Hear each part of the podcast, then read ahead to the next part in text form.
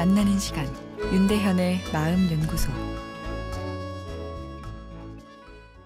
오늘은 내가 흔들리면 공격성이 터져 나올 수 있다라는 내용입니다. 어제 좌절이 공격성을 일으킨다는 이야기 드렸는데요. 그러나 좌절했다고 다 공격성을 보이는 것은 아닙니다. 범죄 행동까지 간 경우에는 좌절의 수준이 극심한 자기 정체성에 대한 결함과 연관된 것으로 보아야 합니다. 여기서 좌절의 수준이라는 것은 열심히 노력했으나 성취를 이루지 못해 좌절이 더 컸다는 일반적인 상식과는 다릅니다. 좌절은 주관적인 경험이기에 그 사람의 성격적 특성, 갖고 있는 정신병리, 아, 그리고 환경적 요인이 복합적으로 작용합니다.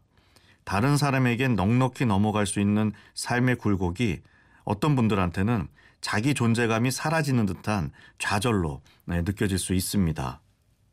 자기 정체성, 즉 내가 어떤 사람인가는 내가 속한 시스템과의 관계 속에서 인지하게 됩니다. 내가 이 사회 시스템에서 어떤 가치를 가지는가가 내가 누구인가 하는 자기 정체성의 핵심 내용이죠. 타인에게 상해를 입힘으로써 자신의 존재 의미를 찾는다는 것은 상식적으로 이해가 안 되지만 그만큼 사람은 무엇이라도 자기를 입증하고 싶어 하죠.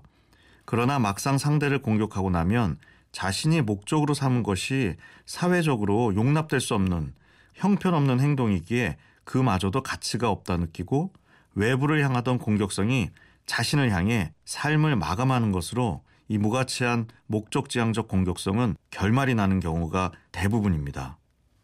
어, 심리 철학자 지잭은 저서 이슬람과 모더니티에서 이슬람 공동체의 기초는 평등주의를 지향하는 혁명적 우애다. 아, 그래서 젊은이가 가족이 주는 사회 안전망에서 쫓겨났다고 느낄 때 그에게 이슬람교가 통한다라 이야기했습니다.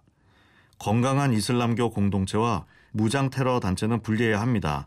아, 그러나 테러 단체가 이런 측면을 전략적으로 활용하고 있는 것은 분명하죠.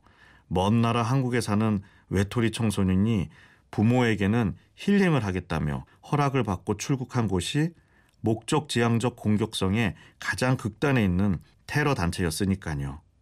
최근 사건들의 배경에는 내가 누구인가라는 젊은이들의 질문에 정확한 답을 주지 못하고 있는 우리 사회의 결핍이 담겨 있지는 않은지 답답합니다.